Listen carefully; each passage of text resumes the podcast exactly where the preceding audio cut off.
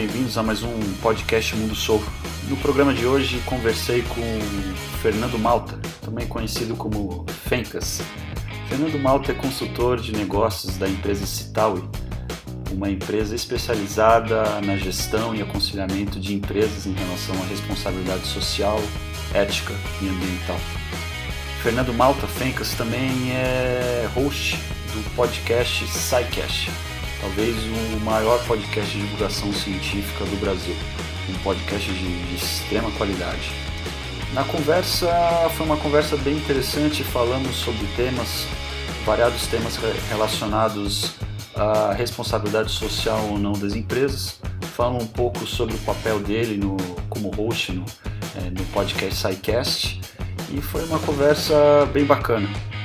Nos últimos minutos finais o meu áudio ficou muito ruim, tive que deletar e tive que gravar de novo, então é, peço desculpas se ficou um pouco fora de tom, mas aconteceu um probleminha e não consegui resolvê-lo. É, no mais, é, estou tentando estou tentando fazer podcasts a cada duas semanas, mas às vezes não é possível, então peço desculpas aos eventuais ouvintes pela regularidade do podcast. Mas vou tentar é, fazer podcasts e lançar episódios pelo menos a cada duas semanas. Então é isso. Aproveitem a entrevista, gostem visitem o site Mundo Soul e qualquer sugestões, dúvidas, entre em contato pelo e-mail mundosoucontato.gmail.com É isso aí, meus amigos. Obrigado, agradeço. Aproveitem a entrevista com o Fernando Malta, o Fencas.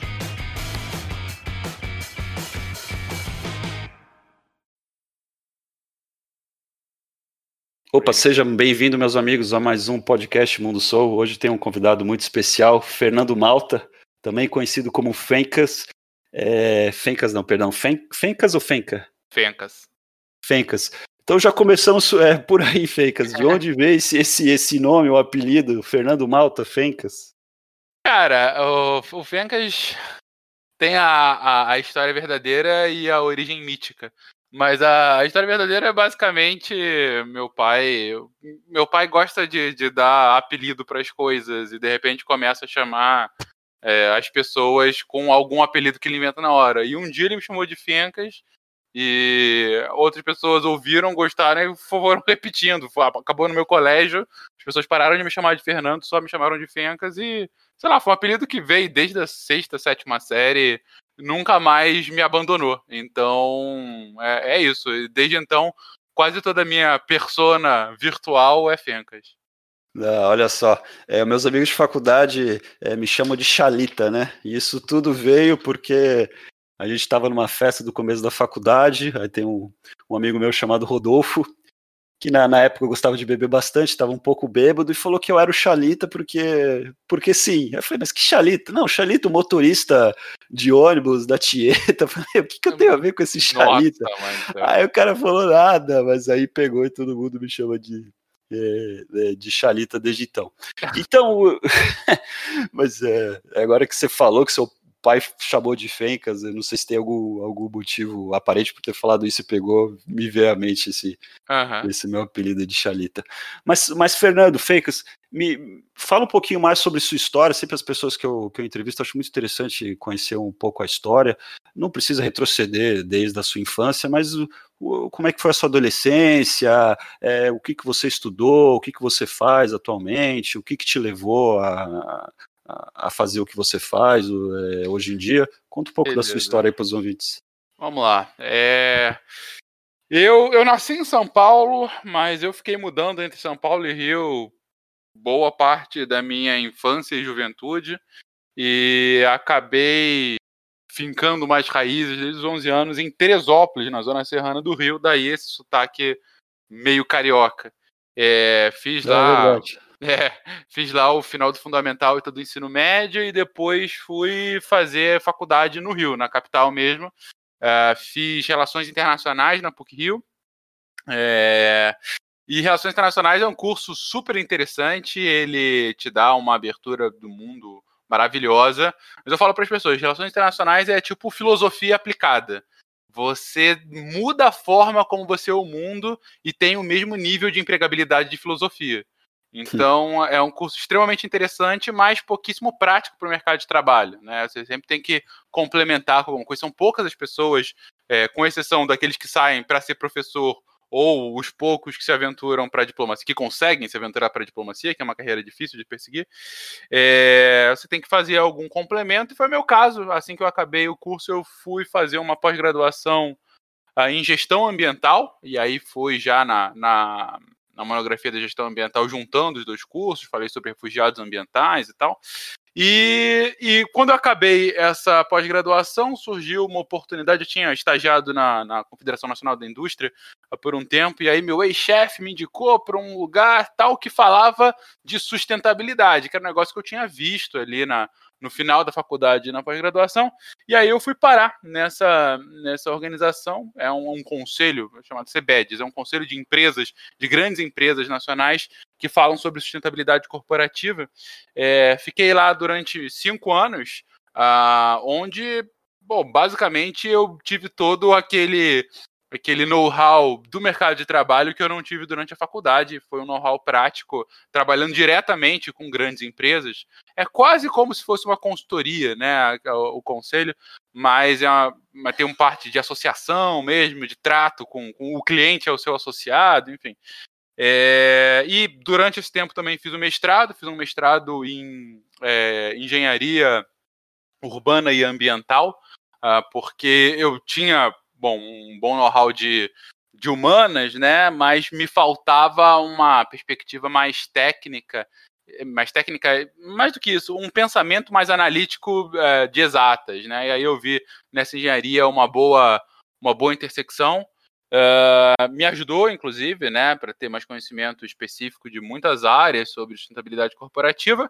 E aí, depois do CBEDS, eu, eu acabei vindo do trabalho mesmo, me mudei do Rio aqui para São Paulo, onde eu moro até hoje.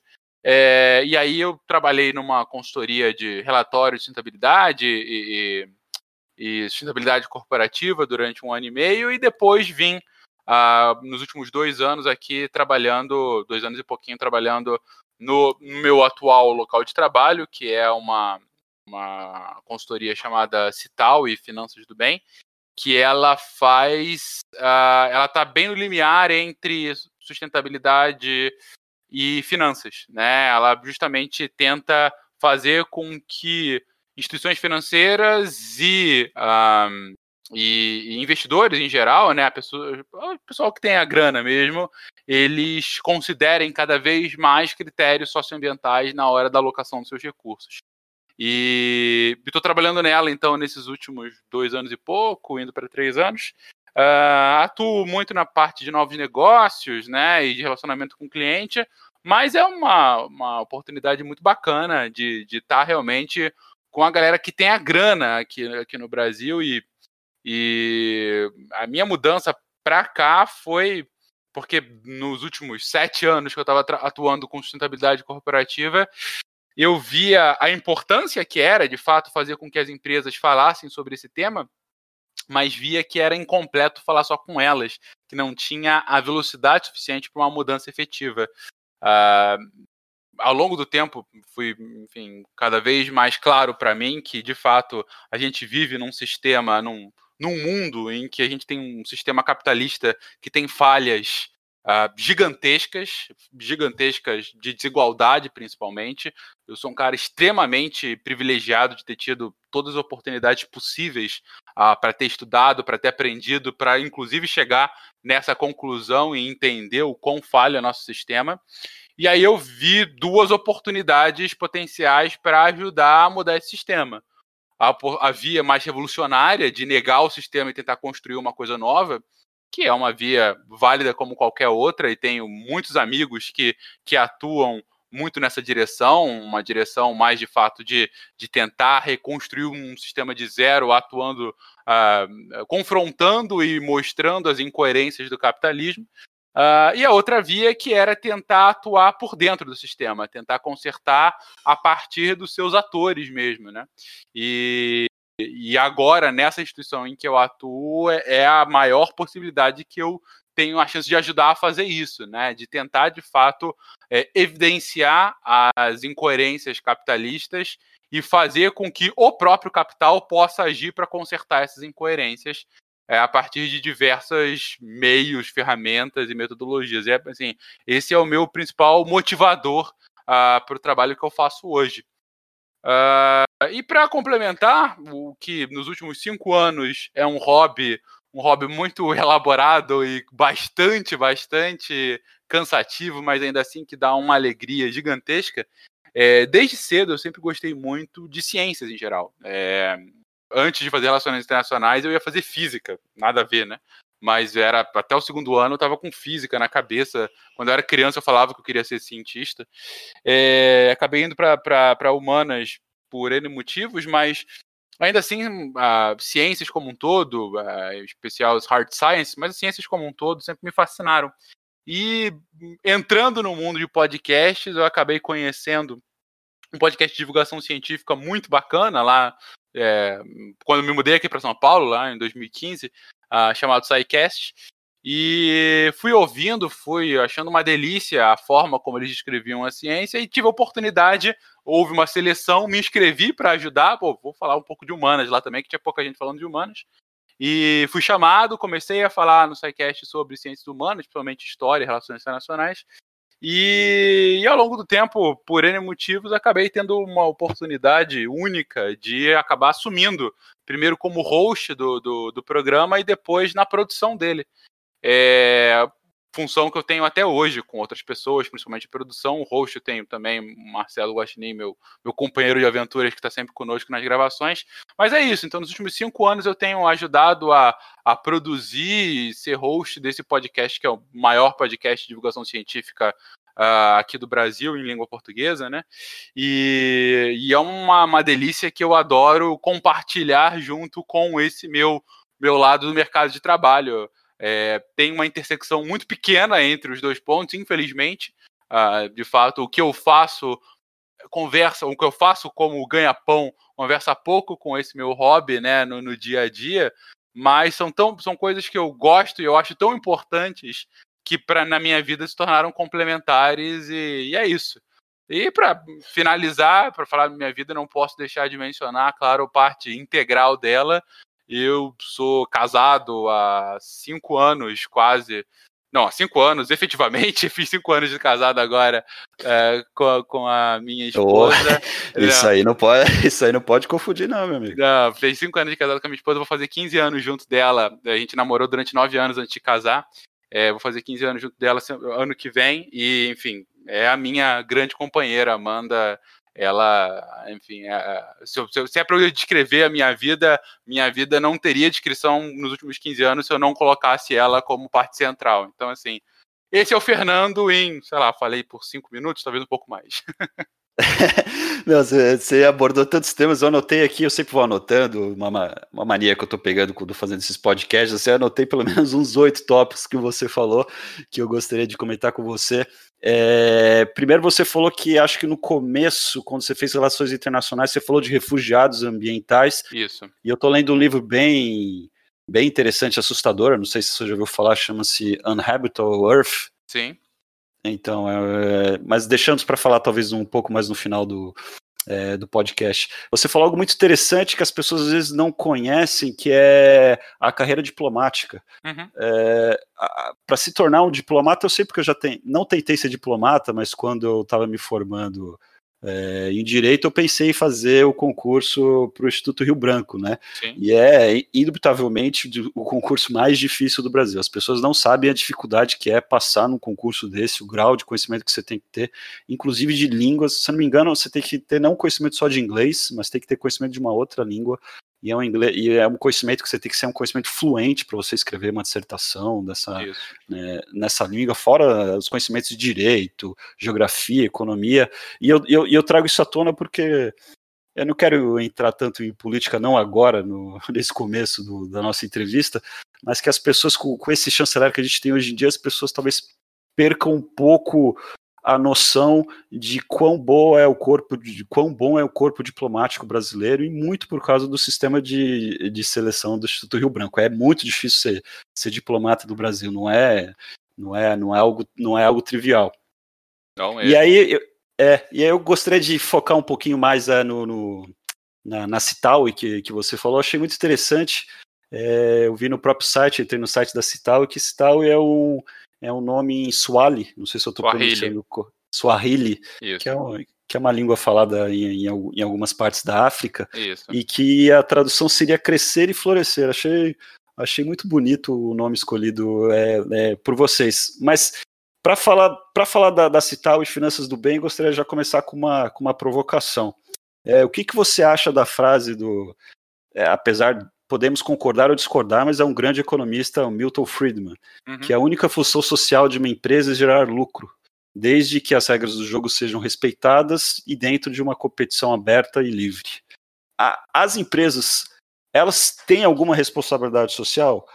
Por que, que elas teriam essa responsabilidade social? É, ou a função de uma empresa prioritariamente deveria ser apenas é, o, o lucro do, dos seus acionistas, desde que não envolvesse nenhuma atividade legal. Se as, imagino que você vai responder que sim, que as empresas têm, uma, têm que ter uma responsabilidade social, mas por quê? Por que, que você acha isso? Cara, essa frase do Friedman ficou famosa no momento em que a o setor corporativo começava a ser mais questionado pela sociedade civil sobre essa responsabilidade, né? Tem aquela citação famosa dele, principal, é o The business of business is business. Né? Ou seja, é isso. A empresa tem que fazer negócio. É, o resto é o resto. O resto é, é, é adendo, né? E eu acho uma bobagem inacreditável. É, entendo o porquê é, a defesa disso, entendo que haja pessoas que, que defendam isso até hoje, mas eu acho uma bobagem inacreditável porque uh, nenhum corpo social, assim como uma empresa, ela tá solta na sociedade, no tecido social como um todo. A empresa não está numa bolha. A empresa impacta e é impactada direta e indiretamente por tantas forças que se você falar que a única função da a única função social da empresa é a geração de lucro, isso é, é, é, desconsiderar basicamente que é, é pensar que a empresa existe além da sociedade, a parte dela, que ela pode simplesmente extrair o sumo da sociedade para aquilo que importa, independente de qualquer tipo de como ela vai extrair, do seu impacto e, enfim, de qualquer outro tipo de consequência que a mera existência dela possa vir a ter.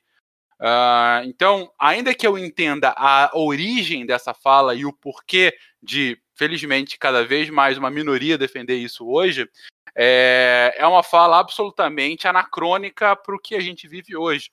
Ah, você há algum tempo tem empresas com uma geração de caixa muito maior do que a geração uh, de, de às vezes o PIB, é comparar PIB com geração de caixa é um negócio meio esquisito, mas enfim, só pelo, pelo argumento, é, você tem empresas com uma geração de caixa muito maior do que o PIB de muitos países.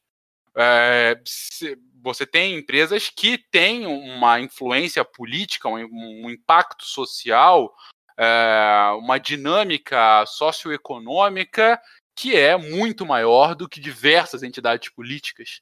Você tem empresas que fazem, que, que, que empregam milhares, milhões de pessoas ao redor do mundo. Uh, você não pode falar que a, a, a Amazon é, não vai ter um impacto social, que o único impacto dela é lucro, e as pessoas que ela emprega, como assim é o único impacto dela é lucro? Você não pode falar que a Vale só tem que pensar no lucro e, enfim, e tudo que é, é, ela impacta durante a sua forma de, de fazer essa geração de lucro.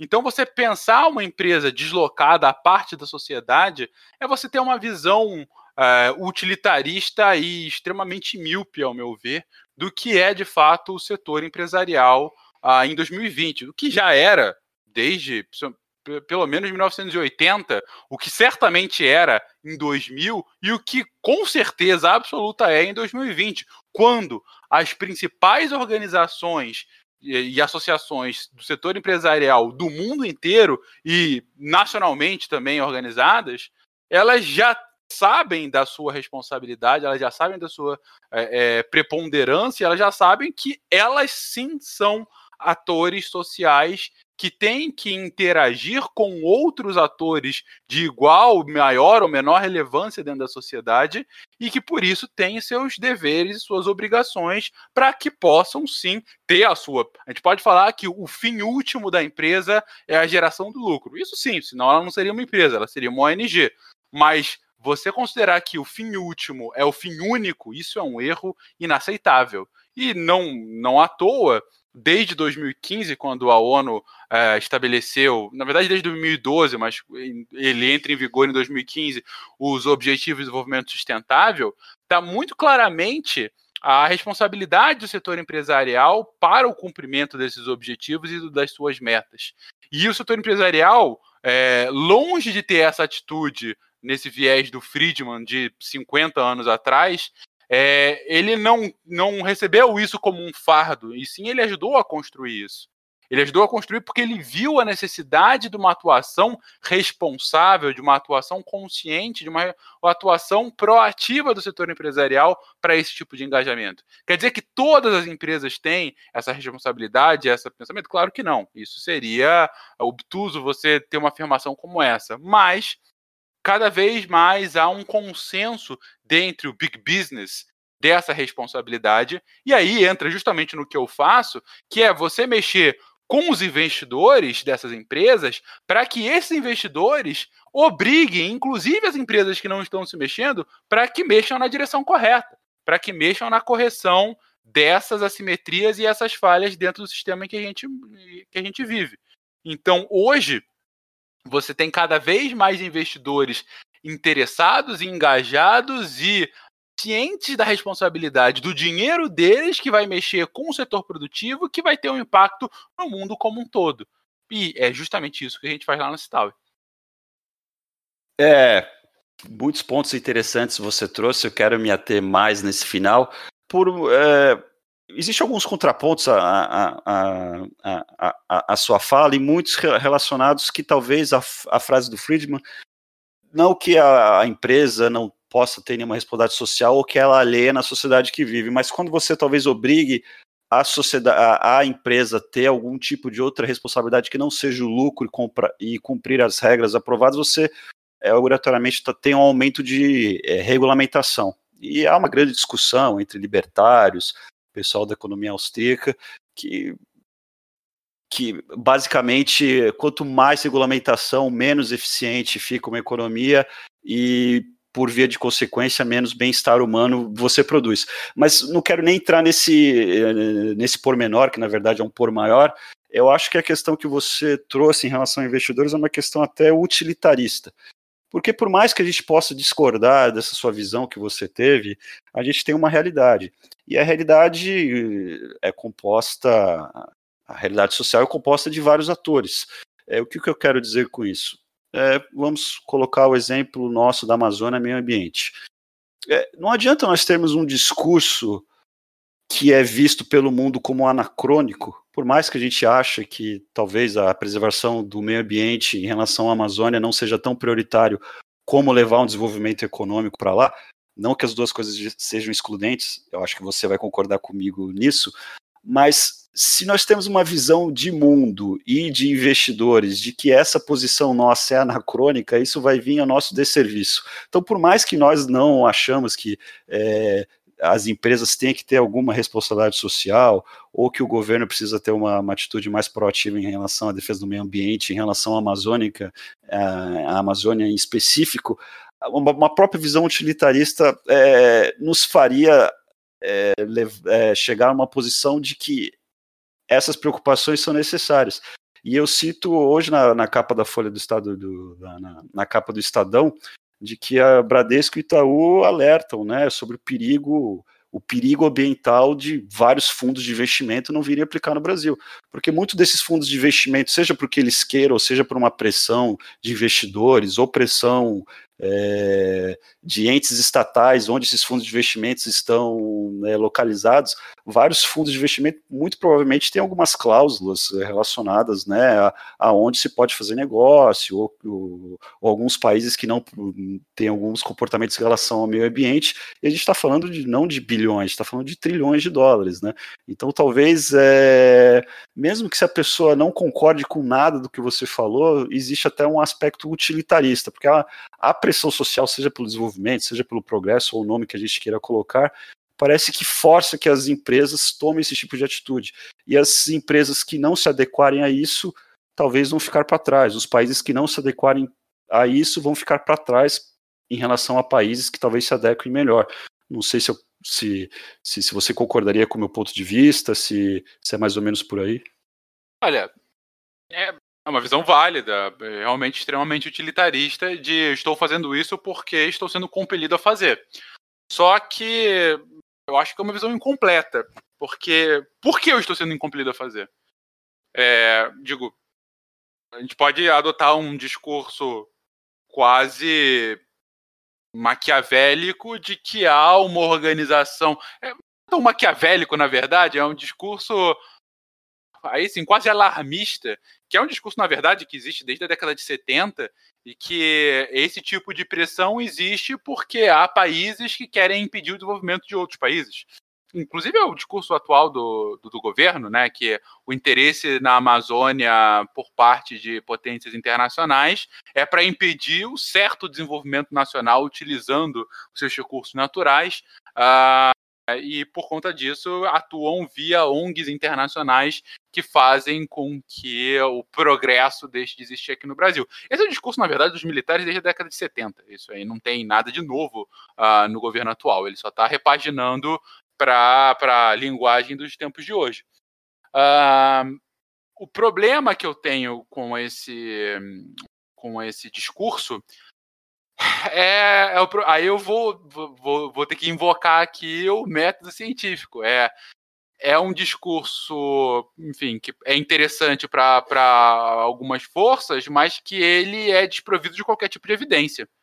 Ele é baseado meramente em achismo de, ok, estão fazendo isso porque eu acho que estão fazendo isso. Onde é que está a evidência para que possa, de fato, embasar é, esse meu achismo? Então, por conta disso, eu descaracterizo é, é, esse discurso e realmente ele tá, ele para mim entra numa prática discursiva de algum tipo de governo que não está conseguindo lidar com algum problema, seja porque discorda da existência do problema, seja por inabilidade de gestão. No meu ponto de vista, seriam ambos a resposta. Eles não concordam que isso é um problema e eles não são capazes de lidar com o problema como ele está posto. Isso digo do governo atual do Brasil. É, e aí eu entro, então, por que há a necessidade dessa atuação utilitarista, como você está colocando? Simples.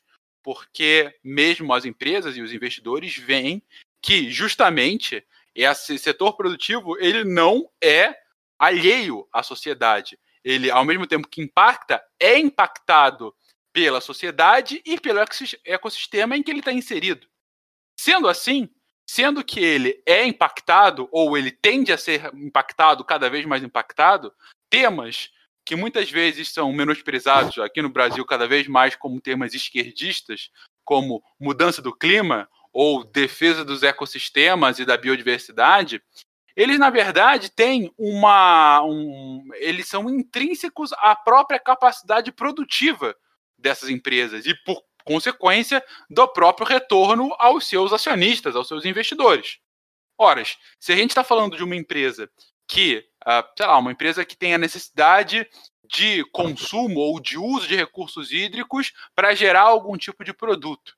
Uma empresa de energia que vai precisar da água para gerar a sua energia, uma empresa de alimentos que vai precisar da água para produzir aqueles alimentos, ou sei lá, qualquer outro, outro tipo de empresa que tenha um, uso e ou consumo bastante alto de recursos hídricos.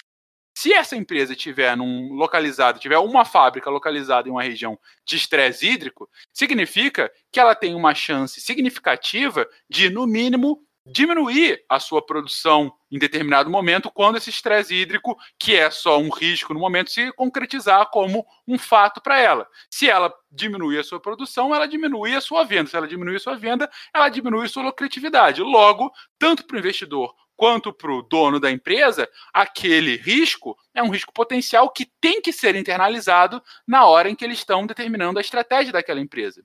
Então, o risco hídrico ele tem que ser considerado. Agora, se a gente está diante de um fato que é um fato é, cientificamente inequívoco da mudança do clima e cujas consequências são, dentre outras, a piora de casos de escassez hídrico, de escassez hídrica em cenários onde a escassez já se faz presente.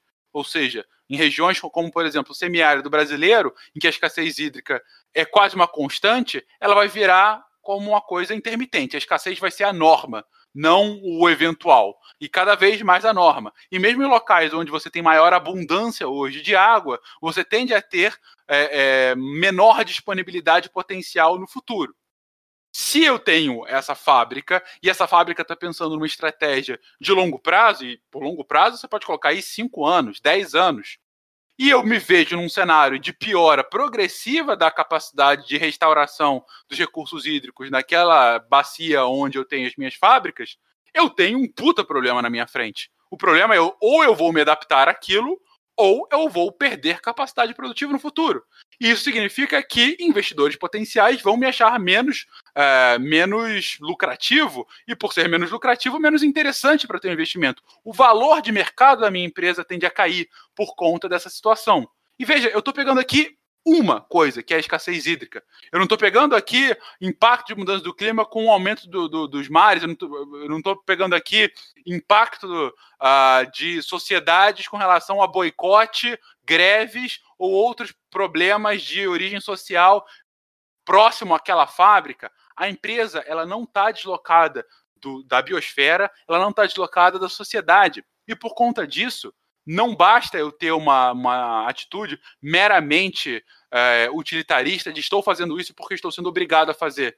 Se de fato o gestor do recurso e o gestor da empresa eles não conseguem internalizar o potencial problema socioambiental que eles podem ter aí na frente de diversos motes e diversos graus e diversos potenciais de fato de, vir a acontecer, ele simplesmente vai estar tá tendo uma visão extremamente míope do potencial dele conseguir gerar dinheiro, dele fazer o seu fim último, que é a geração de lucro.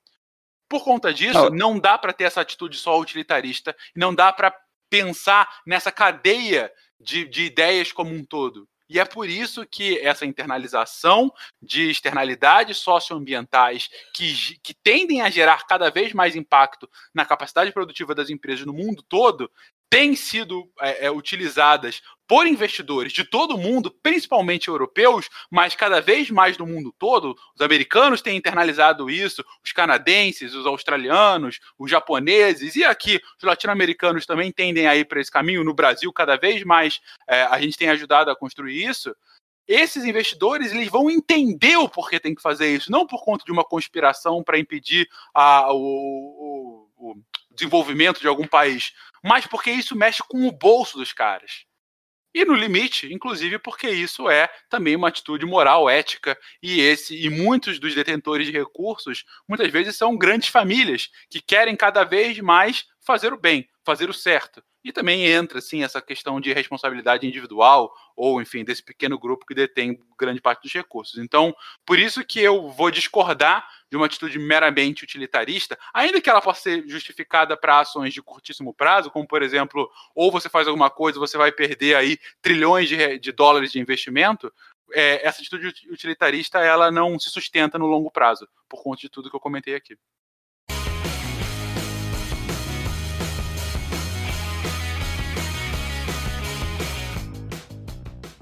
Mas então, Fecas, achei a sua resposta muito completa, é, eu concordo. A, a, a, minha colocação sobre utilitarismo e realmente ter um efeito mais de curto prazo é apenas para é, para ratificar quão anacrônica é a posição atual do nosso governo, porque até por uma visão meramente utilitarista de curto prazo, a, as decisões que, que nós estamos tomando enquanto país né, não, não fazem o menor sentido. Mas acho que você falou aliás, você falou muitas coisas interessantes nessa resposta, mas um termo muito interessante que é internalização e a, e a consequente externalidades. Eu não sou nenhum economista, já li um pouco sobre economia, mas não vou dizer que eu sou um grande especialista. Mas se tem alguma coisa que eu acho o calcanhar de, de Aquiles de algumas teorias econômicas são as, as externalidades. Porque a gente não pode negar que quanto mais avanços tecnológicos nós temos, mais esses avanços tecnológicos vão causando inúmeras externalidades. Você tem as externalidades ambientais, por exemplo, você, vamos comentar um pouco mais sobre o SciCast, mas vocês fizeram um podcast sobre poluição, e eu me lembro que você ficou um pouco impressionado com o número de, é, de mortes causadas direto ou indiretamente por, por, é, por poluição. E eu fui ver esse artigo científico, na verdade eu já sabia, e são 13 milhões de pessoas, é quase 15% de todas as mortes que acontecem. No mundo tem algo em torno de, se eu não me engano, 50, 55 milhões de mortes. É, eu sei que os, ou um pouco mais, acho que são 70 milhões, é, as mortes por poluição são algo em torno de, de 15% de todas as mortes. Então, se você tem algumas atividades que causam poluição ambiental, é óbvio que isso está causando algumas externalidades. Externalidades, acho que você pode explicar melhor na, na sua resposta para é, os ouvintes, é, mas externalidades geralmente são é, algum ato externo a, a, a um determinado procedimento. Talvez você vai saber poder explicar melhor é, com suas palavras. Por exemplo, estou construindo um carro, faço parte da indústria automobilística, essa indústria automobilística talvez está construindo né, um escapamento que não tem um determinado filtro, isso vai causar uma determinada poluição, e essa poluição vai causar 300 mortes no estado de São Paulo, e ou invalidez, incapacidades e, e, gastos, né?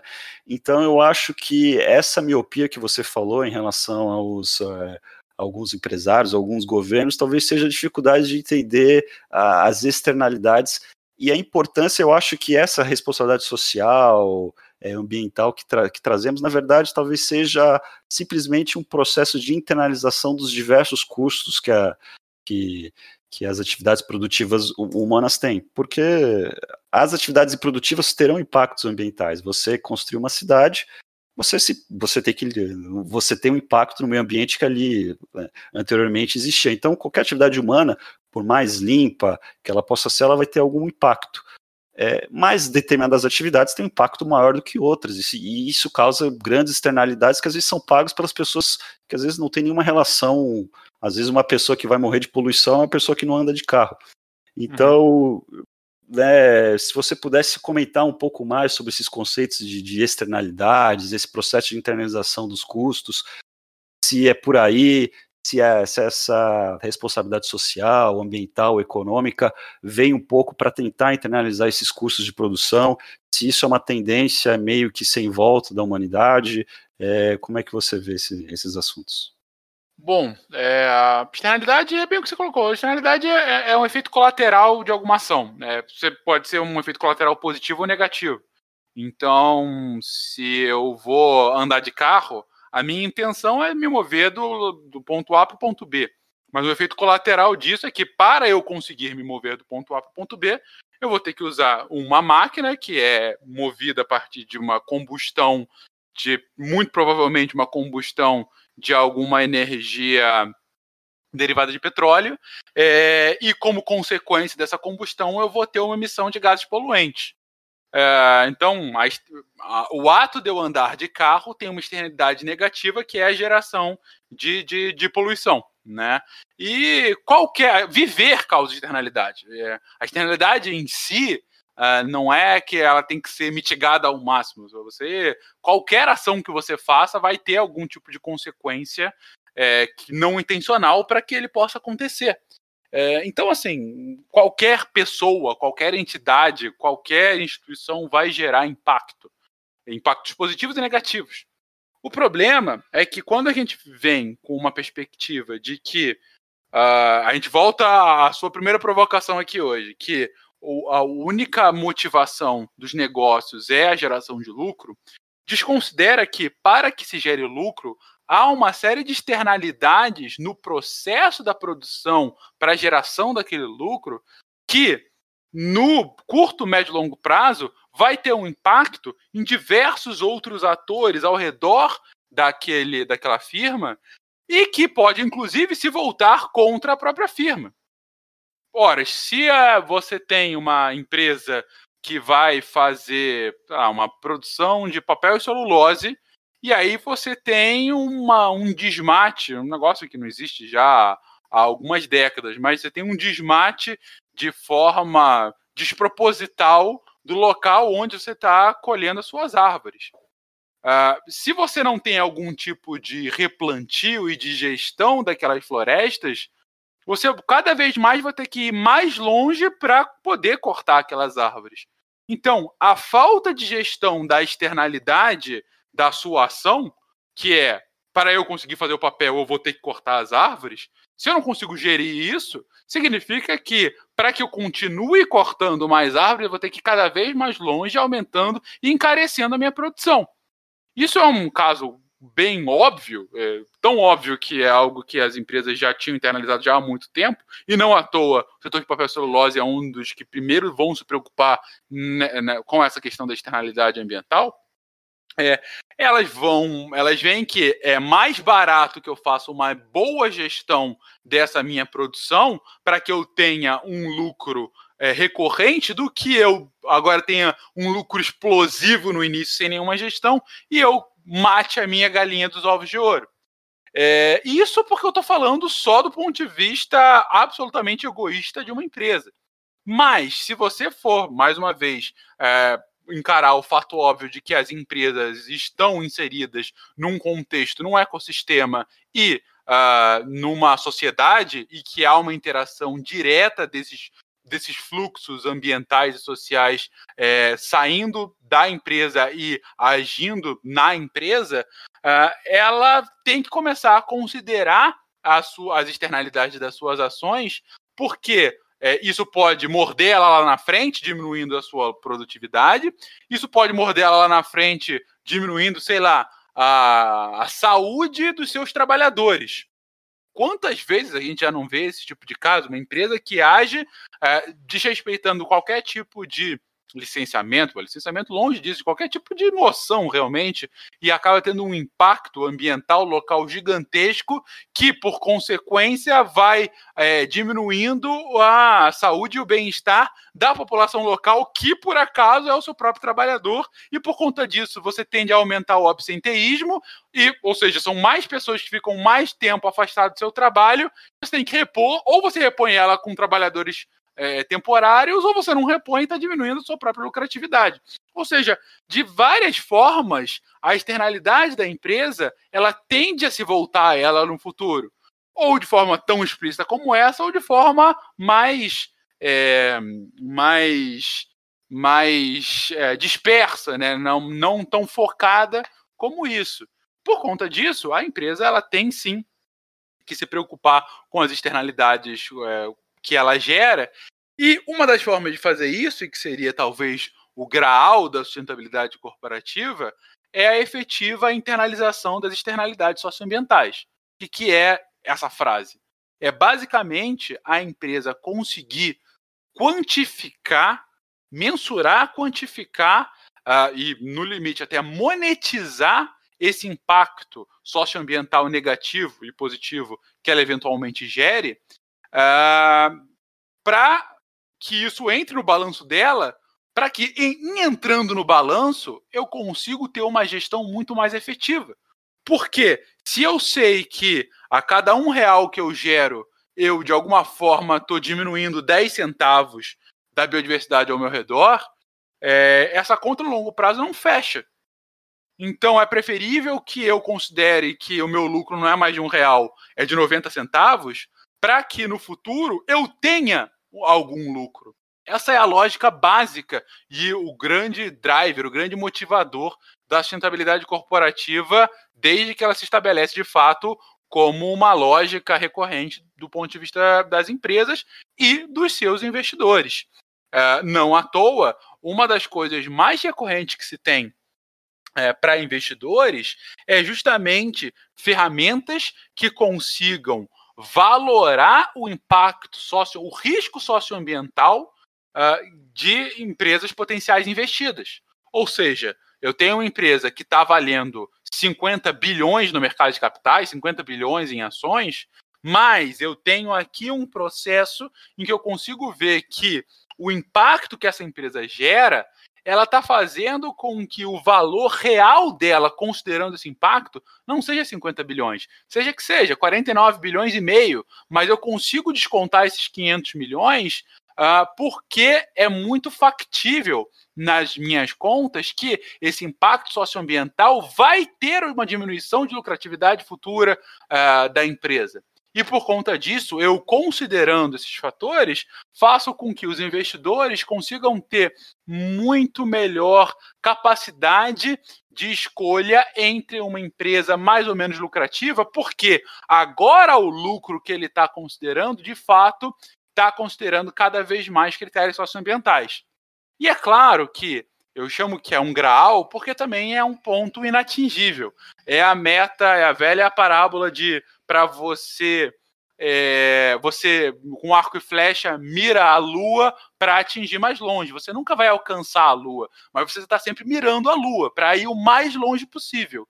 É, e é isso que é essa internalização das externalidades. É cada vez mais ah, as empresas, os investidores, a sociedade ter a dimensão do real impacto socioambiental que aquela empresa gera para que ela consiga ter a melhor gestão desses impactos e mitigá-los o máximo possível. Para que esses impactos consigam, assim, mitigados, é, não só gerar um melhor ambiente para a própria perpetuação do lucro daquela empresa, como também, ao mesmo tempo, gera um valor positivo para a sociedade que é afetada pela atuação daquela empresa. Então, essa é a lógica primordial. Uma lógica, assim, muito baseada num, num quê de idealismo, como eu disse, por você estar tá mirando muito mais além do que você efetivamente consegue alcançar, mas é um, idea, é um idealismo que hoje já está virando realidade uh, de um ponto de vista financeiro e para a economia real, uh, porque de fato esses atores conseguem visualizar claramente o impacto que eles têm uh, na sociedade e acabam tendo que agir nesse sentido. É uma, a gente tem aí 200 anos de capitalismo, a gente tem aí uns 20 anos de responsabilidade social corporativa e uns 10 anos de hum, investimento responsável, vamos colocar dessa forma, aí sendo bastante grosseiro na minha conta aqui. Então você tem aí realmente é, muito tempo para adequar o, o capitalismo a essas regras que vêm sendo feitas para consertar essas, essas suas incoerências. E aí, no limite, é, é uma questão de, de você é, confirmar de fato que um conserto do capitalismo nesse nível é o suficiente para que de fato a gente consiga ser uma sociedade menos injusta e em que o bem-estar é mais acessível a todos, ou você achar que realmente o capitalismo não tem jeito em que jogar no lixo e construir alguma coisa nova. Eu tenho um certo medo dessa segunda abordagem, porque não necessariamente uma coisa nova é uma coisa melhor. Então eu sou nesse ponto mais reformista do que revolucionário. Não, eu tenho medo bastante de, de, de revolucionários, é, por, pelo que você bem disse, né? Algo novo não necessariamente é melhor e às vezes pode ser é, muito pior. E eu acho interessante também, essa sua outra resposta foi, foi bem completa, mas que isso é uma questão não apenas, você também disse isso, mas apenas é, ratificando, que isso é uma questão também de discussão no, na própria sociedade. Aqui eu vou fazer um paralelo, que talvez possa ter alguma relevância ou não. É, tem um, um, economista chamado Mansueto Almeida, e ele trabalha no Ministério da Fazenda. E eu li o blog dele, ele é um cara que entende bastante sobre contas públicas. E ele sempre falava, olha, os subsídios, não há nenhum problema em você ter subsídios, desde que os subsídios estejam claros no orçamento e desde que o Congresso Nacional, pelos representantes populares, decida sobre esses subsídios. O que não é correto é você criar esses subsídios que não aparecem no orçamento, como fazer linha de crédito no BNDES para empresas muito grandes com juros de 4%, enquanto a Selic estava é, os juros básicos estavam em 12%. Então você tem esse entre gap entre 4% e 12%, que é um subsídio. Então, às vezes, você está subsidiando, sei lá, uma JBS. A sociedade quer subsidiar uma JBS para criar um campeão nacional? Talvez queira mas que esse subsídio ficasse claro no Congresso quanto custaria, para quê, com data de validade e coisa que, que o vale. Eu achava isso bem interessante porque cria esse, porque desarma esse fla-flu entre se se, se, se, é necessário dar subsídios ou não. Deixe claro o subsídio, olha, a gente tem 2 bilhões de reais para dar em subsídio, a gente pode dar subsídio para energia eólica, a gente pode dar subsídio para criar campeão nacional, a gente pode dar subsídio para é, fazer saneamento básico, e a sociedade na maneira que a gente tem numa democracia de tantas pessoas como a nossa, que é por meio do Congresso, você discute. E eu acho que é a mesma coisa em relação às externalidades, porque as externalidades afetam todos nós. Se você, se você é de uma empresa que de alguma maneira tem algum impacto no meio ambiente, seja por poluição sonora, poluição química, poluição de qualquer forma que nós é, pudermos pensar, isso tem impacto na sociedade mas às vezes as pessoas precisam daqueles empregos, mas que fique claro que essa, que essa atividade econômica ela não está gerando apenas aqueles empregos, ela está gerando aqueles empregos, está tá gerando um determinado aumento de renda para algumas pessoas, mas está gerando externalidades e alguns, e alguns impactos para outras pessoas. E assim, as, é, talvez seja um pouco é, utópico, como você disse, mas é, a sociedade como um todo, junto com as empresas, governos, organizações é, é, é civis, possam discutir o que se quer para uma determinada sociedade, né, em relação a atividades. Talvez seja difícil mensurar é, todas, as externalidades, todas as externalidades, todos os impactos, qual que é o impacto real da, da, da, da poluição, é, de, um, de um determinado agrotóxico, mas que pode ser difícil, mas eu acho que é, é essencial a, a, clareza e a transparência no, nesse debate para a sociedade, para que a sociedade possa fazer as escolhas que ela acha é, melhor para si mesmas. Né? É, mas beleza, é Fernando, para finalizar esse assunto, para a gente já encerrar para o final, eu sei que você tem, tem, tem, tem compromissos logo mais. É, eu vi no, no, no, no, site da empresa que, que você trabalha que vocês trabalho com uma forma de, de plataforma de empréstimo. E como tem meu blog, meu podcast não tem tantos ouvintes, mas tem muitos ouvintes que gostam de finanças.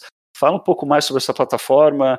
Eu vi que tem alguns empreendimentos que, que, que se paga 12%, com taxa Selic a 2%, talvez possa vir interessar alguém. Fala um pouco mais sobre isso.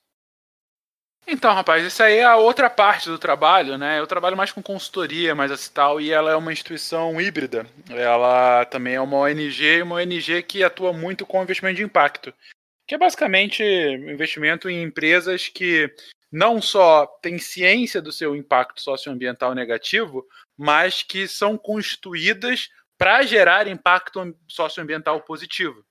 Então, é uma empresa que ela ela foi feita para resolver alguma questão socioambiental da sua área de atuação. É, seja você ter uma lógica de empregabilidade para uma população vulnerável, seja você, na sua atuação você resolver problemas ambientais é, crassos ou qualquer outra coisa que o valha. É, então, a, a, atuação dessa parte da ONG é basicamente juntar investidores de impacto, ou seja, é, investidores que querem investir nesse tipo de empresa com empresas que estão precisando desse tipo de investimento. Né? Em geral, empresas que estão aí com um, dois anos ah, no mercado e que estão no que se chama o Vale da Morte né, do empreendedorismo, que é quando você já cresceu o suficiente para é, fazer a sua produção, mas para você ter a escala para você continuar, enfim, sobrevivendo na empresa, né, e crescendo, você precisa de mais recurso do que você individualmente como proprietário tem e menos recurso do que um banco estaria disposto a emprestar taxas aceitáveis. Então é um ponto em que as empresas ficam meio perdidas, né? Precisando de dinheiro é, barato, paciente, né? Que de fato consiga ser utilizado para mobilizar o seu crescimento. Então, dentre muitas formas de atuação dessa ONG, uma que foi feita desde o ano passado é justamente essa plataforma, que é uma plataforma de, de match funding, né? Que é uma plataforma uh, basicamente em que você faz um, um Acho que fugiu o termo agora. É um peer. Peer-to-peer, né? É, um, é, é mais. Não é peer-to-peer, é, é. Fugiu. Tem, tem um termo que eles sempre usam. É como eu não estou à frente do projeto o tempo todo, faz tempo que eu não vendo a ideia do projeto. Não, sim, é... até li esse termo lá, mas eu realmente também esqueci. Não é peer-to-peer lending, é. É quando é... Bom, vou, vou fazer Enfim. Sem, sem o termo. É como é, é, é, realmente sabe aquelas vaquinhas virtuais que você tem. Ah, lembrei. Você tem o crowdfunding, que é basicamente você tem uma ideia e aí você quer colocar essa ideia na mesa, você não tem dinheiro suficiente, você fala, gente, eu tenho uma ideia muito boa, quem pode me doar uma partezinha do dinheiro? Eu preciso de mil reais, só que eu sei que eu não vou conseguir um doador com mil reais, então cada um doa um real, se eu tiver mil doadores, eu consigo a minha empresa. Eu consigo fazer a minha ideia. Esse é o crowdfunding. É, a ideia da plataforma é ser crowdlending. É, eu sou uma empresa, eu preciso de um empréstimo de, sei lá, 200 mil reais. É, se eu fosse um banco, todo o risco envolvido aquele empréstimo tá com o banco. Né? Ou seja, se eu não pago o banco, o banco fica com 200 mil reais a menos. Então, as taxas que eles vão me cobrar vão ser muito altas, eu, empresa. Né?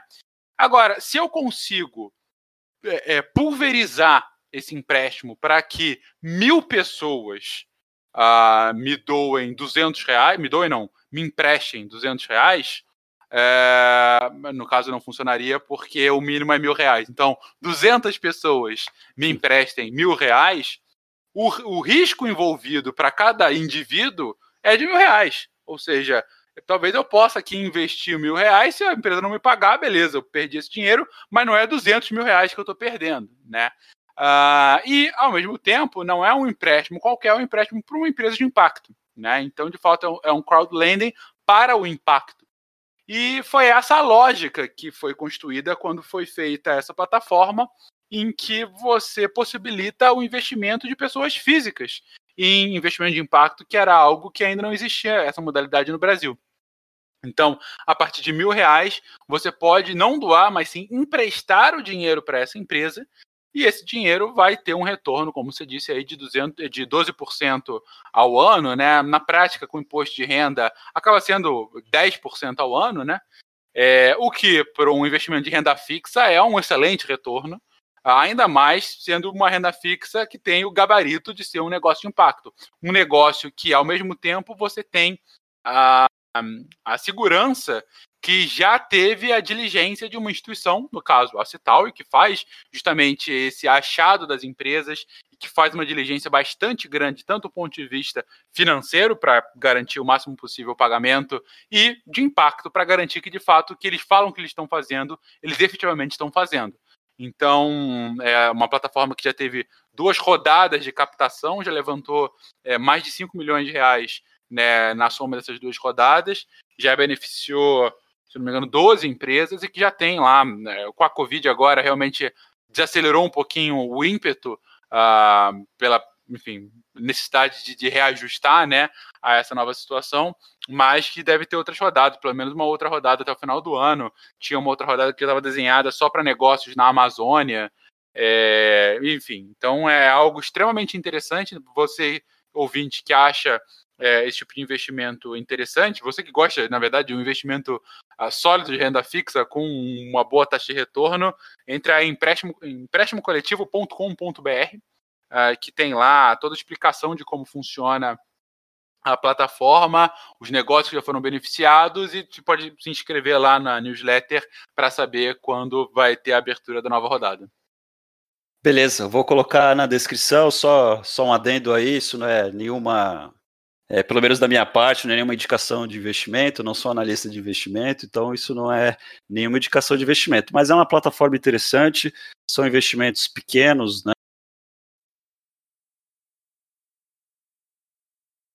Né, para você que está ouvindo, mínimos, é, é, a Citaui realmente faz, pelo, pelo que está escrito ali, faz a diligência, e tem algo que eu achei bem interessante, eu gosto muito do é, Nicolas Nassim Taleb, né, já li, acho que todos os livros dele, acho ele, acho ele é um, um pensador é, contemporâneo muito bacana, ele tem o último livro dele, chama-se Skin in the Game, que é quase como você ter você é, ter a sua própria pele arriscando. E pelo que eu li ali, a própria Cital, além de fazer essa diligência, faz o primeiro aporte. Não sei de quanto, é uma rodada de 200 mil reais, esse tal, e faz um aporte lá de 1%, 10% da captação, isso não não não está na plataforma, seria até interessante você levar para o pessoal, pessoal que trabalha diretamente na plataforma, se poderia abrir qual é o percentual que, é, que, é a, que, é, que a Cital coloca nessa primeira rodada de investimento, porque eu, como já, já li bastante sobre finanças, quando os próprios gestores ou quem está administrando coloca skin the game, é, eu vejo com mais bons olhos. Mas fica aí a,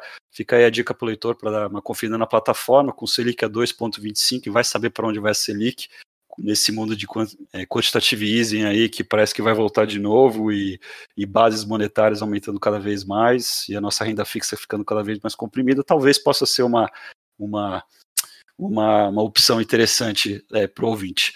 Vamos mudar um pouco de tema e já caminhar para o final para eu liberar aqui o grande Fencas. Vamos falar um pouquinho aí dessa sua paixão paralela que é o, é o SciCash. Você já falou um pouco do, do projeto no, no início da, da introdução, é, mas é, comenta um pouco mais como é o projeto para o ouvinte que não que nunca ouviu o SciCash, eu recomendo. É, eu sempre ouço, eu ouço muito, muitos podcasts, as pessoas que leem meus textos é, sabem disso, já indiquei vários, são podcasts estrangeiros.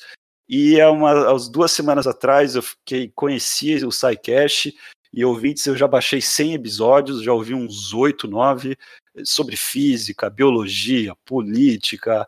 É, é, é incrível, é, o pessoal sabe levar, fazer um é, explicar temas às vezes é, complicados, como matéria escura, energia escura, Big Bang, de uma maneira divertida, é, de uma maneira descontraída, mas ainda mantendo a técnica. E o grande host, um dos, né, junto com, com o Guacha, é o Fencas. E ele é um host antes da gente começar a gravar, fiz vários elogios, acho que ele conduz muito bem o programa e ele, e ele meio que coordena ali pautas que vão desde biologia, a física quântica, ele vai se equilibrando ali e consegue fazer um bom trabalho. Então, é, fala um pouco como é coordenar, como é que ser um host de um programa falando sobre ciência, divulgação científica, mas de tantos tópicos e você não sendo, é, sendo uma pessoa muito versada nesse, nesse tema de sustentabilidade, deu para ver que você é uma pessoa muito versada e, é, nesse tema, mas a gente não pode saber de tudo, e saber de física, biologia é difícil. Como é que é ser host nesse programa e, e e, e, se virar nos 30 ali para fazer que o programa seja inteligível é, para o ouvinte e de temas tão variados, às vezes tão difíceis. Paz, é, o SciCast é essa, essa paixão que a gente tem, que é tentar fazer com que a ciência.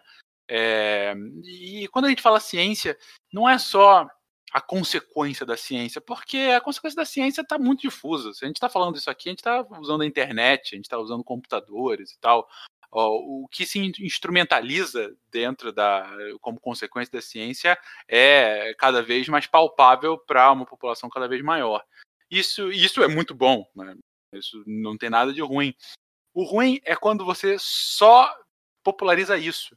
Porque ciência, só como fim, sendo essa instrumentalização, perde uma das coisas mais importantes para qualquer ser humano que, que, que se pretenda racional, que é o método. Uma das maiores conquistas que a modernidade teve foi o desenvolvimento do método científico, um método que de fato faz com que a gente consiga compreender a natureza à sua volta, nossa volta da melhor forma possível, para que a gente possa, ao máximo possível, nos provar o quão errado a gente estava no passado. Porque o método científico é isso, não é provar o quão certo você está, e sim o quão errado você não está. E o tempo todo você tem que saber disso, que uh, a ciência ela é construída sempre nos ombros daqueles que nos precederam e a gente tentando ver o que os caras fizeram, entender o que eles fizeram e ver se eles fizeram algum erro, porque se tem algum erro naquele pensamento, a gente tem que reformular a forma como o nosso mundo é, é, tem que ser enxergado. E é a partir desse provar e reprovar e testar e refazer e ter uma nova hipótese e tentar comprová-la ou tentar falseá-la, que a gente tem de fato o que hoje a gente chama de progresso o progresso, esse progresso tecnológico é decorrência dessa coisa maravilhosa que é o método científico, que nada mais é do que a principal ferramenta que a gente tem para tentar analisar o mundo à nossa volta, qualquer que seja a disciplina que você está vendo. Lá no Sacast a gente fala de física e educação física, literalmente. A gente está falando o tempo todo de ciências humanas, ciências biológicas, ciências naturais, e o máximo possível tentando entrelaçá-las, porque esse tipo de divisão que a gente faz, divisão rasa entre disciplinas ou essas macro divisões entre tipo de ciências, é só uma forma é, pueril nossa de tentar fazer mais fácil para o nosso entendimento. A natureza está cagando para isso. Não tem essa divisão. Para ela é tudo a mesma coisa. E é isso que a gente tenta mostrar, como tudo é a mesma coisa e como tudo se conecta. Como a gente consegue conduzir, eu lembro bem das primeiras pautas que a gente fez é, comigo como host, foi uma pauta sobre açúcar. Cara, ciência e açúcar, mas é tão fantástico o é quão, fantástico. É, o quão o açúcar é tão fundamental para a vida de qualquer tipo de organismo, o que, que é o açúcar de fato, qual é a história, como a nossa história está absolutamente entrelaçada com a história do açúcar, a história da humanidade e a história do Brasil em específico. E aí você consegue colocar numa mesma conversa de duas horas especialistas que consigam destrinchar cada um desses pontos e, mais do que isso, tentar traduzir cada um desses pontos fora da linguagem extremamente técnica que é, é, é, tem que existir para que a ciência continue avançando, mas fazer essa tradução para que qualquer um, independente da sua área, consiga não só compreender o que, que eles estão dizendo, mas mais do que isso, se deslumbrar com o que eles estão dizendo. E é esse o nosso papel: é fazer com que o ouvinte, ao final de cada episódio, independente do tema, tenha o deslumbre, tenha aquele uau, é assim que funciona.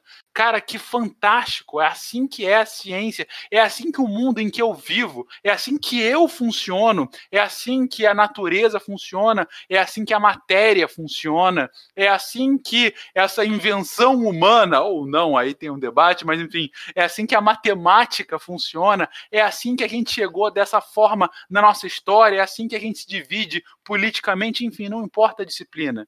Mas que tudo isso o ouvinte ouça, compreenda um pouco mais, reflita consigo, com outros e conosco enquanto está ouvindo, e no fim tenha esse tipo de deslumbre. É, e é isso que a gente tenta fazer nessa cada sexta-feira, meia-noite um. Você que quer ouvir um pouquinho mais de ciência, independente da área que você goste ou não, e, inclusive, faço o convite, é, tenta ouvir alguma coisa que não seja da sua área, tenta ouvir uma coisa totalmente diferente de tudo que você já aprendeu. Porque, cara, são coisas extremamente fantásticas, fabulosas, e a cada vez que você de fato consegue entender como aquilo funciona, não tem como você, às vezes, abrir um sorriso e falar, cara, que é assim, então é assim que o negócio funciona, é, como é fantástico, como é fantástico o mundo que a gente vive. E é isso que a gente tenta despertar no SciCast. Não, Fecas, é, eu essa sua resposta deu para ver como você é apaixonado pelo projeto, como você gosta. É, eu vi que você é, tem um tem um, um pod, tem um episódio no, no SciCast que trata sobre física quântica e física quântica não é um assunto não é um dos assuntos mais leves e e eu acho que tem, tem um rapaz que é físico que se chama Cipena, e ele estava explicando lá o porquê que o elétron só pode é, ter uma determinada órbita e só pode ser números inteiros essa órbita.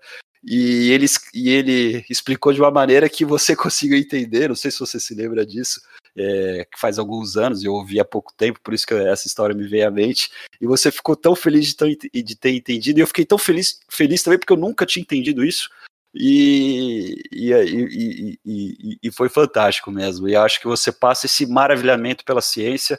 Eu acho que nisso nós somos bem parecidos, apesar de eu ser leigo, eu sou, eu sou bem esforçado, gosto de ler sobre vários assuntos, concordo plenamente com você. A gente tem que sair das nossas bolhas, e bolhas aqui não necessariamente no sentido pejorativo. Às vezes você é um, um engenheiro de produção, ou você é um advogado, é, se formou em direito, que é minha área, e às vezes você só fica na, naquele tipo de assunto, naquele tipo de livro. E é tão interessante, às vezes, se você é advogado, às vezes vê um podcast sobre física, sobre biologia, sobre astronomia, e às vezes você vai fazer conexões que você nem imaginava possível.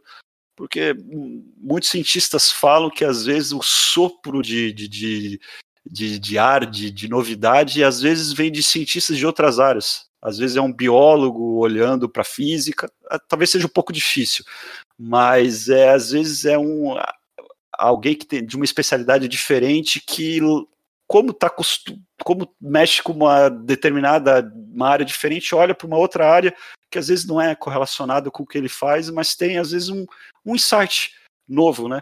Então acho realmente é, é muito importante a gente se abrir para ouvir várias coisas e eu aqui, poxa, faço mais é, é, é meus poucos ouvintes aqui conheço o SciCast, que é uma, além de ser uma produção em português, uma produção é, de altíssima qualidade mesmo e, e muito bacana.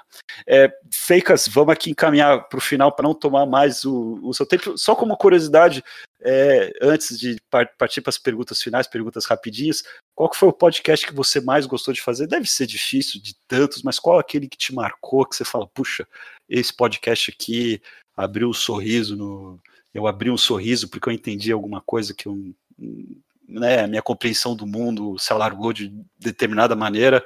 Te, teve algum, pode ser mais, mais de um, talvez dois, que chamaram a, a sua atenção?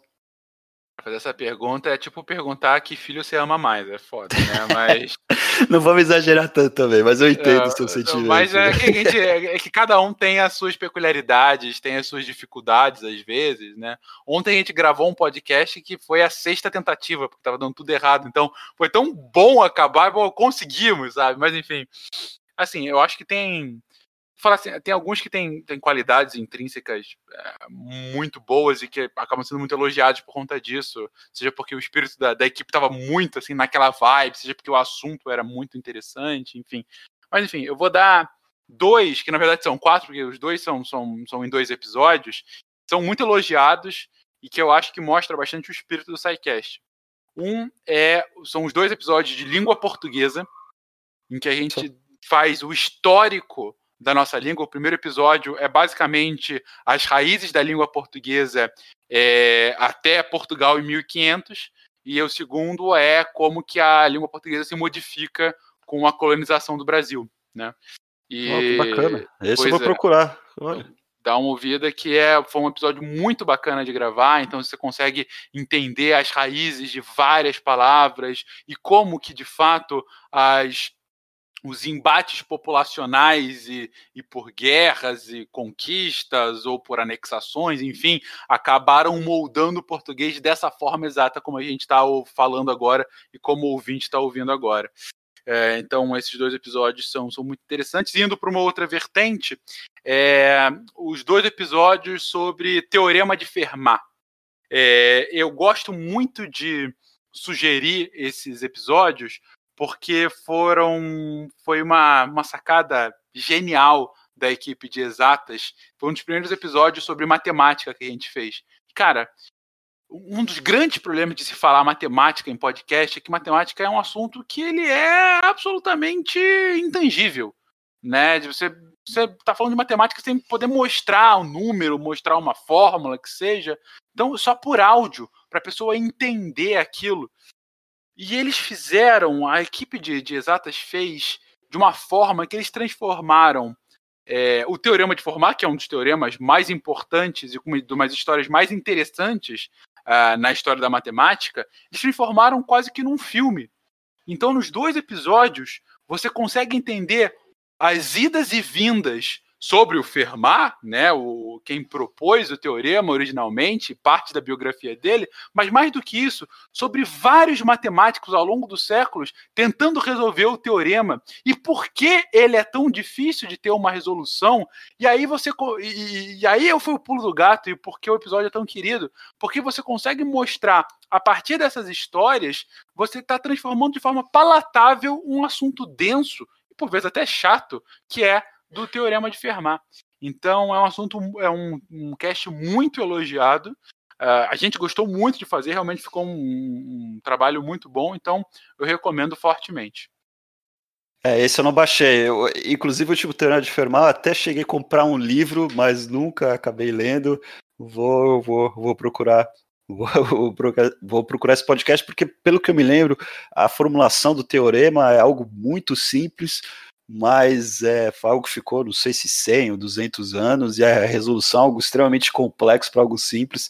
E eu me lembro que me, a história me interessou, acabei comprando um livro que era a história do último Teorema de Fermat, mas acabei não lendo, mas que bom que tem dois podcasts aí, vou poder matar minha, minha curiosidade. Ah, é, Feicas, vamos encaminhar aqui para o final. Quero agradecer, obrigado, amigo, obrigado pela, pelo tempo disponibilizado. sei que você tem uma agenda aí de trabalho e várias gravações, porque você grava vários podcasts, então agradeço enormemente aí o tempo disponibilizado. Obrigado pela, é, pela conversa, foi muito bacana, muito interessante, principalmente em relação à sustentabilidade. Você deu algumas respostas é, bem, bem completas e interessantes. Eu acho que os ouvintes vão poder refletir bastante. E vou fazer aqui algumas perguntas que eu, que eu sempre faço para os entrevistados no final. E são perguntas bem, bem, bem, bem simples. Qual que é um, o seu livro preferido, se tem algum? Meu livro, cara, é, apesar de tudo isso, eu ainda sou um Harry Potter maníaco. Então, né, é, eu cresci com Harry Potter, então é, eu sei de todas as, as, as falhas que tem no livro. Sei que não é o melhor livro que eu já li, mas é uma memória afetiva maravilhosa. Eu já reli umas 50 vezes a, a coleção inteira, então eu diria a série Harry Potter. Não, é, é, não, muito legal. Eu, eu só li o primeiro Harry Potter quando eu estava na faculdade. Eu não sei quantos anos você tem, Fênix? Eu hoje tenho 33. Ah, você é um pouco mais novo. Vou, vou fazer 40 daqui, daqui dois dias. Então, quando surgiu, pode, quando surgiu o Harry Potter, já, era, já tinha uma certa idade. Eu li o primeiro, a meia contragosto, tá começando a fazer faculdade, ler os livros mais técnicos, mas a, a, achei bem interessante o livro. E eu acho que a gente não tem que ter nenhuma espécie de, de preconceito em relação a livros, ou a forma que as pessoas entram é, na literatura, especialmente os jovens. Se as pessoas, se os, principalmente os jovens, ou até as pessoas que não estão acostumadas tanto a ler vão se maravilhar primeiramente com Harry Potter, né, maravilha, não precisa começar com Dostoiévski, não precisa nem gostar de, de Dostoiévski, né, se preferir Harry Potter em relação a Dostoiévski, se for uma porta de entrada, porque eu acho que é, hoje a gente tem tanta informação, tem tanto livro, e a leitura tem que ser algo prazeroso. Então, se a pessoa não tem um costume de ler, eu acho que encontre algo que dê prazer. Leia as dez primeiras folhas de um livro. Se não gostou, muitas vezes o livro é, melhora, como algumas obras do Saramago. É difícil você se adaptar à escrita do, do, do Saramago. Mas depois uhum. que você encaixa, os livros ficam assim maravilhosos. Uhum. Mas se, se não gosta tanto de leitura, ache algo que dê extremo prazer e, e, e leia, porque ler, ler é libertador, ler é muito importante. Agora, uma pergunta mais ou menos relacionada, que é, qual não é um livro preferido, mas qual livro você daria de presente para alguém que você gosta? Algum livro assim que você acha que teria um impacto forte na, na vida de uma pessoa que você gosta? Cara, dependeria muito da pessoa, mas se fosse uma coisa assim, muito na vibe do SciCast, sem dúvida alguma, O Mundo Assombrado por Demônios do, do Sagan. É, é, é o, a bíblia da divulgação científica, quase, né? Por mais paradoxal que seja essa frase. É, é, é o Beabá, né? É talvez o maior divulgador científico, um dos mais conhecidos, sem dúvida alguma, possivelmente o maior divulgação científica que a gente teve é, nas últimas décadas. E, e, é um livro, por mais que também tenha falhas, não é, eu não acho que ele seja um exímio escritor. Eu acho que a, é, ele escrevendo ele é um pouquinho cansativo, mas é, as ideias que estão por trás são, são fantásticas e, e, sem dúvida, despertou a ciência no coração de muitos dos seus leitores. E se não, é, não se tornaram cientistas, de fato, fazendo ciência, é, se deslumbraram com ela. E é, o Sagan é uma, uma das inspirações para o nosso projeto e, e uma inspiração pessoal, sem dúvida alguma. É, não, Sega é uma vedete. Eu, eu conversei com a doutora Natália Pasternak, ela também citou. É um livro que eu li também adolescente. É realmente esse livro aí é, é, é um clássico, não só da divulgação científica, mas é, é foi muito impactante quando eu li enquanto adolescente, assim, algumas coisas, algumas falácias. Eu, eu nunca parei para pensar. E eu me formei em direito. Em direito, é, não sei se você tem muita familiaridade com o direito, mas em direito é muito comum a gente citar decisões judiciais, né? Sim, sim. E decisões judiciais nada mais são do que argumentos de autoridade, não é o argumento em si.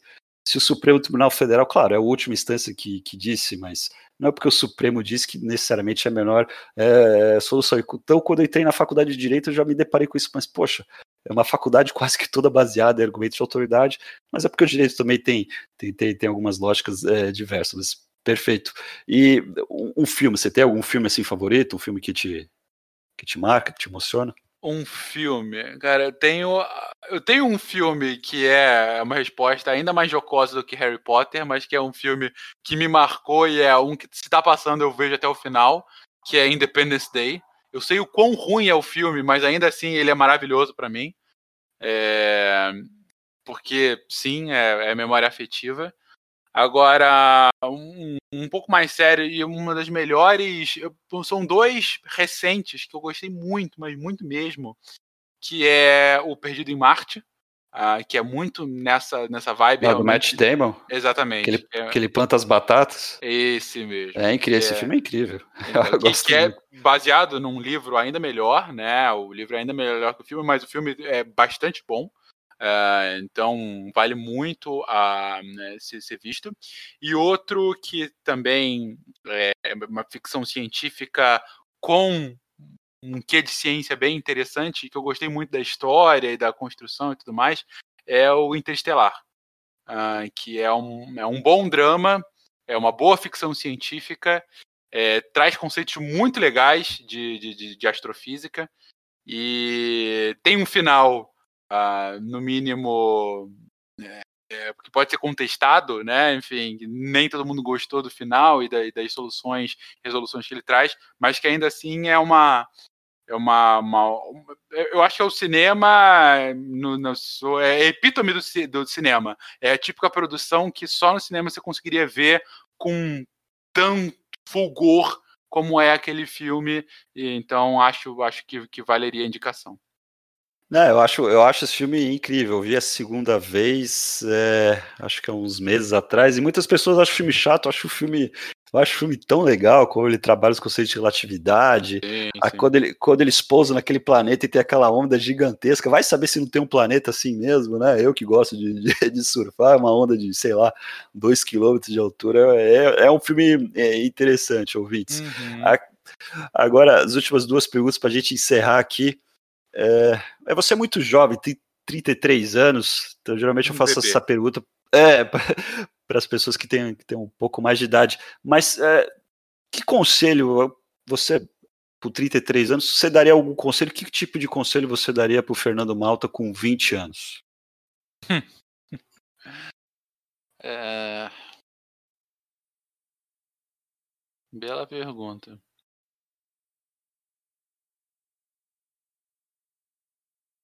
Acho que Cara, que pergunta difícil. Não sei. Não sei se mudaria meu curso para alguma coisa mais de hard science. É, ou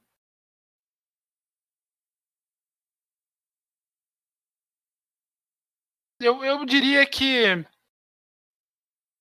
eu, eu tentaria eh, incutar mais a questão realmente da ciência de forma mais vivaz na minha cabeça. Como eu disse, antes de ir para a faculdade, eu tinha muito uma ligação com, com as ciências uh, pesadas, né, completamente exatas, é, mas mas acabei indo para pra, as humanas, que foi uma escolha muito justa, muito válida, me deu uma outra visão de mundo. É, mas eu gostei muito de ter recuperado, principalmente com o podcast, essa minha proximidade, né, ainda que seja só divulgação e não um fazer científico, mas essa minha proximidade com as ciências num, num sentido mais amplo. Então, talvez é, direcionar um pouco para isso, sabe? Não, não espera chegar quase aos 30 anos para voltar a se deslumbrar tanto com a ciência. Você não precisa se, se distanciar tanto das outras ciências agora, como eu acho que eu fiz naquela época. Talvez eu tivesse sido mais feliz. Eu acho que tenho uma vida extremamente feliz e realizada, enfim, ao que, ao que eu gostaria, mas talvez tivesse aproveitado ainda mais se eu tivesse uma recomendação como essa. Ah, beleza. É, sabe qual que foi o que, que a doutora Natália Pasternak diria para a doutora hum. Pasternak com 20 anos? Sim. não case, né? Achei, achei sensacional. Quanto a isso, talvez eu tivesse falado case mais cedo, que eu não tenho que. É, não, não, não, com, não, com certeza. Cada um tem, tem sua história, mas achei é, interessante. Ela é uma cientista super respeitada. Pensei que ia né, falar algo falando não case. E, e, e, por fim, talvez essa é uma pergunta que daqui a alguns meses ou anos talvez não vai fazer mais tanto sentido. Alguma lição que essa pandemia, isolamento, é, te trouxe em relação a como viver a vida, uh, como dar mais valor a algumas coisas que talvez você não desse tanto valor ou desse valor, mas aquela coisa, né? Sempre deixa um pouco para depois, né? Aí eu dou valor à minha saúde, mas deixa para amanhã começar a fazer exercício, se alimentar melhor. Alguma coisa que que você pretende mudar depois do fim dessa pandemia ou, né, no, nos próximos meses, alguma coisa que essa pandemia, isolamento social te trouxe em mente em relação à sua vida? Acho que é, ponto de vista individual, sem dúvida, o que mais ficou claro para mim foi a necessidade de cuidar da saúde é, física mesmo, a mental, graças a Deus está tudo certo, é, mas a física mesmo, eu fiquei muito parado no início da pandemia. Agora estou conseguindo fazer alguns exercícios e tenho visto os benefícios né, de voltar a me exercitar. Eu nunca fui um cara de fazer muitos exercícios em geral, mas não sair de casa você quase começa a atrofiar, né? E, e eu tenho respeitado a pandemia eh, e a quarentena, né, decorrente dela, de forma plena. Realmente, praticamente não tenho saído de casa, né, quase nunca.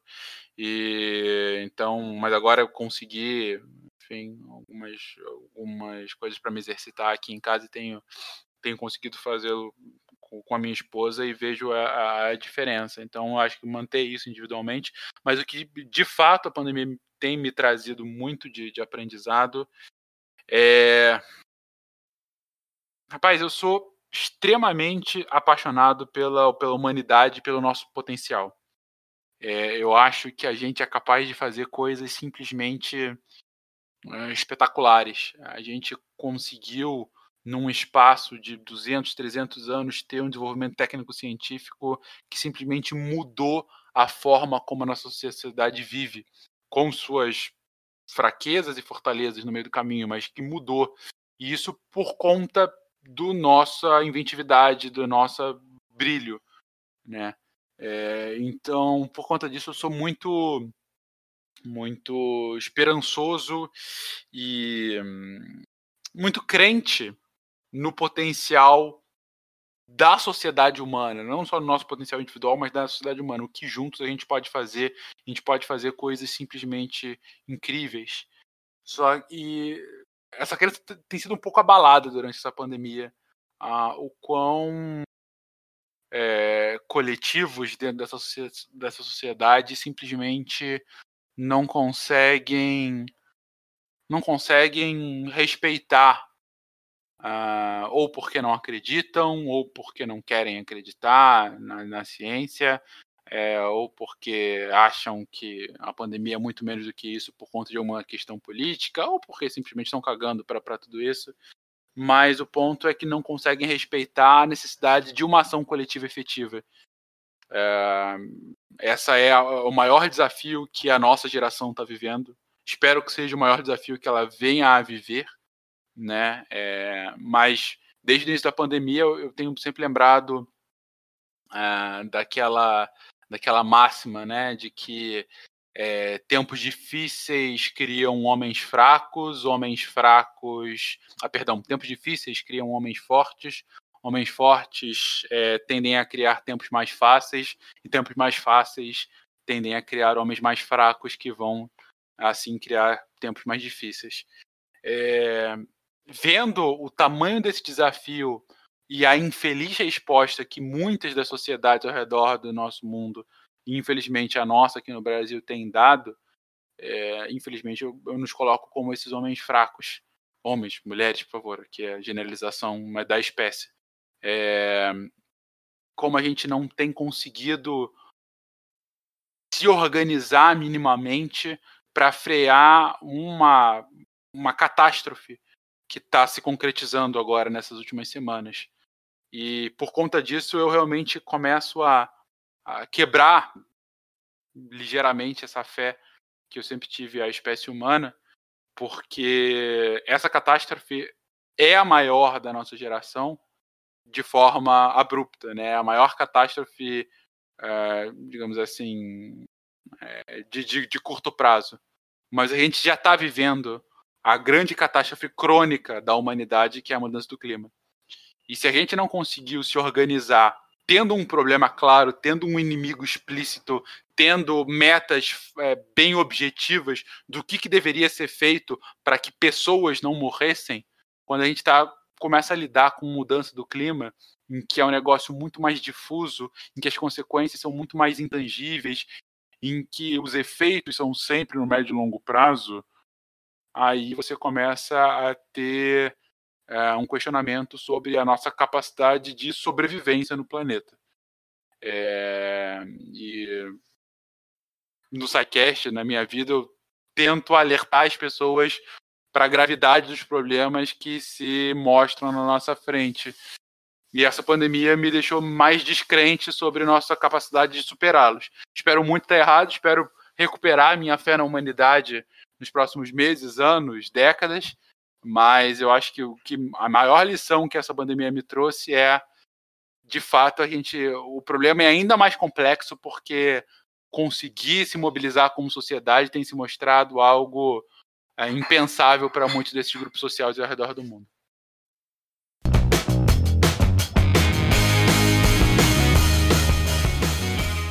Pois foi nesse momento que meu microfone, a gravação ficou muito ruim, não pude me despedir de maneira adequada do, do Fernando Malta, Fencas, mas foi um prazer entrevistá-lo. É, o tema de aquecimento global é um tema complexo, um tema que é, pretendo abordar no meu podcast alguma oportunidade, assim, que eu achar um especialista bem bom para falar sobre o assunto, porque o problema do aquecimento global vai muito além de eventual apenas aumento dos níveis do oceano envolve secas, envolve mudanças de padrões de chuva, envolve ondas de calor, envolve aumento de doenças epidêmicas. É, com, com aumento de calor, é, com aumento da temperatura global, há alguns modelos que em 2050 e 2060 prevêem que principalmente doenças onde os mosquitos sejam vetores como malária, é, boa parte da população humana vai ser suscetível. Então alguém morando em Nova York que nunca precisou se preocupar com malária, malária talvez vai ter que começar a se preocupar. E então é um tema bem complexo, bem amplo e espero ter, ter um, um podcast apenas sobre ele. E no mais, é, recomendo a todos os meus ouvintes, que são poucos, mas são de qualidade. Recomendo a todos que ouçam o podcast SciCast. É um podcast excepcional, é, sobre abrange vários temas de história, física, química, política, filosofia, é, tecnologia e é um podcast de muita qualidade. Então é isso, meus amigos. Espero que tenham gostado da entrevista com o Fencas, Fernando Malta. É, acessem o podcast SciCast, acessem meu site Mundo Sou, compartilhem é, o podcast se vocês gostaram e é isso. Até a próxima, meus amigos.